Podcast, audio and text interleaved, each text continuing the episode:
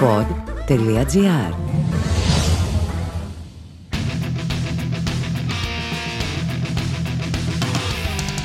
Έτυχε να είμαι στη Μόσχα σε ένα ταξίδι την ημέρα που η Σοβιετική Ένωση μπήκε στο Αφγανιστάν με το στρατό της.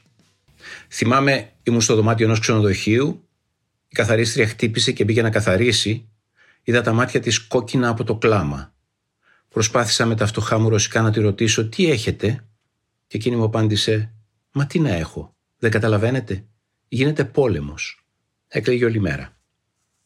Καθώς βλέπω τις εικόνες από τον πόλεμο στην Ουκρανία, θυμάμαι εκείνη τη γυναίκα, ήταν μεγάλης ηλικίας.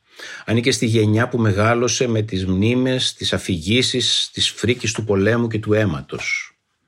Ξέρω ότι οι νεότερες γενιές δεν έχουν τέτοιες μνήμες, δεν θυμούνται τίποτα.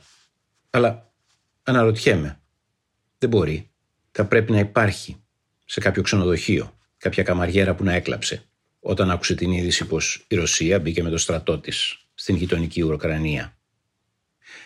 Μερικά χρόνια αργότερα, στη Ρωσία, στη Σοβιετική Ένωση μάλλον, είχε ανέβει ο Γκορμπατσόφ και ήταν το μεγάλο πείραμα της αλλαγής και του εκδημοκρατισμού. Πήρα ένα ταξί και του έδωσα μια διεύθυνση για ένα καφέ. Ο ταξιτζής γύρισε και με κοίταξε και μου είπε «Έχετε διαβάσει το Μετρ και τη Μαργαρίτα» Έμεινα με το στόμα ανοιχτό. Θεέ μου είπα, σε ποια χώρα του κόσμου μπορεί να βρεις έναν ταξιτζή που έχει διαβάσει τόσο καλά την κλασική λογοτεχνία του Μπουλγκάκοφ, ώστε θυμάται απ' έξω ποιο ήταν το καφέ στο οποίο η μυθική Μαργαρίτα συναντούσε τον Μετρ, τον εραστή της; Αναρωτιέμαι, αν κάποιος ταξιτζής ακούγοντας στο ραδιόφωνο την είδηση για την εισβολή στην Ουκρανία, θυμόταν τα κλασικά του διαβάσματα. Τον Τολστόη, για παράδειγμα, τον πόλεμο και ειρήνη. Είχα και ένα τρίτο ταξίδι στην ε, Ρωσία. Ήταν πια πολλά χρόνια αργότερα. Η Σοβιετική Ένωση δεν ήταν πια στο Αφγανιστάν. Η Σοβιετική Ένωση δεν υπήρχε καν. Η χώρα είχε διαλυθεί, είχε καταρρεύσει. Η Μόσχα, η πρωτεύουσα, έκανε τότε τα πρώτα της οδυνηρά μαθήματα στην καπιταλιστική οικονομία. Ταξιδιώτης εγώ, βρήκα έναν φίλο που ζούσε εκεί, με πήρε με το αυτοκίνητό του και με πήγε μέχρι το Περεντέλνικο, ένα χωριό όπου είναι θαμένος ο Μπόρις Πάστερνακ, ο συγγραφέας του δόκτωρα Ζιβάγκο. Ήταν απόγευμα μιας καθημερινής μέρας και το νακρεδαφείο ήταν γεμάτο ανθρώπους που κάθονταν σιωπηλοί στα παγκάκια, ο καθένας μόνος του, και περίμεναν ώρα. Είχαν κάνει χιλιόμετρα μόνο και μόνο για να βρεθούν στο νεκροταφείο όπου ήταν θαμένος ο αγαπημένος του συγγραφέας. Βλέπω τις εικόνες από τον πόλεμο στην Ουκρανία και αναρωτιέμαι να πηγαίνουν ακόμα άνθρωποι στο νεκροταφείο του Περεντέλνικο για να προσκυνήσουν τον τάφο του Πάστερνακ; Θέλω να πω, η Ρωσία είναι μια χώρα μυστήρια. Είναι ένας γρίφος. Εμείς οι δυτικοί δύσκολα την καταλαβαίνουμε. Δύσκολα καταλαβαίνουμε όλες τις όψεις της. Και εγώ ο ίδιος έκανα λάθος.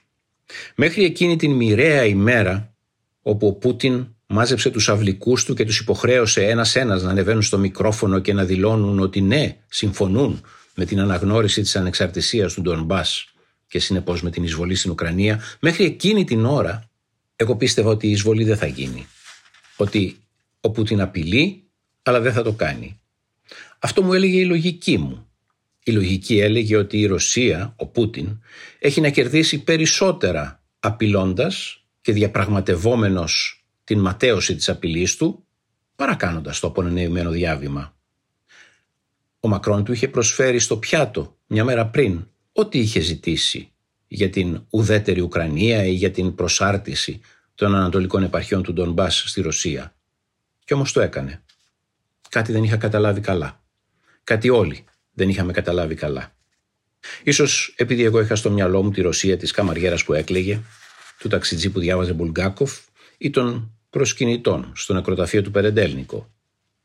Ξέρουμε ότι οι άνθρωποι αυτοί μπορεί να υπάρχουν ακόμη, είμαι σίγουρος ότι υπάρχουν ακόμη, αλλά έχουν πίσω τους το πέλαγος μιας βαθιάς Ρωσίας που μερικές εκατοντάδες χιλιόμετρα μακρύτερα ζει ακόμη με το ένα πόδι στο 19ο αιώνα και κυρίως έχουν πάνω από το κεφάλι τους ένα σύστημα εξουσίας το οποίο συγκροτούν οι παλιοί μικρομαφιόζοι των ύστερων Σοβιετικών και των πρώτων γελτσινικών χρόνων που βιαίως από μαφιόζοι έγιναν εκατομμυριούχοι, νομιμοποίησαν τα προϊόντα της ληστείας, έγιναν αφεντικά της χώρας, ενώθηκαν με παλιούς πράκτορες των μυστικών υπηρεσιών ή παλιούς αποστράτους του στρατού ή τους πιο κοινικούς απόγονους του παλιού συστήματος εξουσίας, του παλιού κομμουνιστικού συστήματος και αυτοί κυβερνούν τη χώρα, αυτοί στηρίζουν τον Πούτιν και ο Πούτιν τους στηρίζει.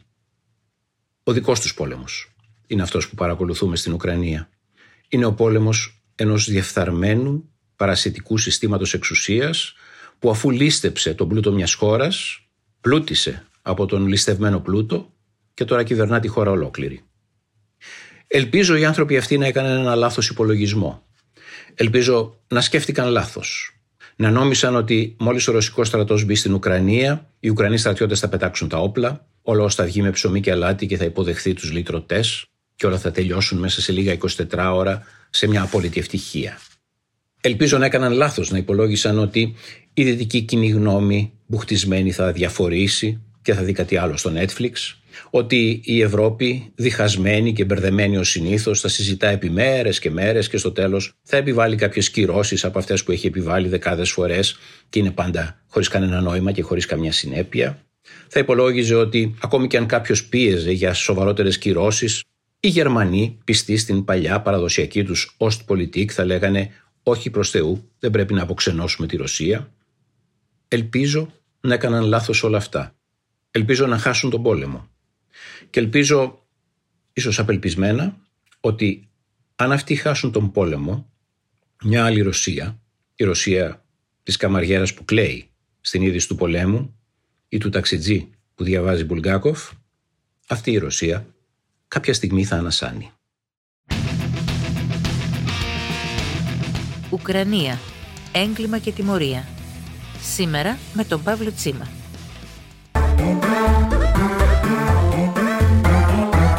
Pod.gr.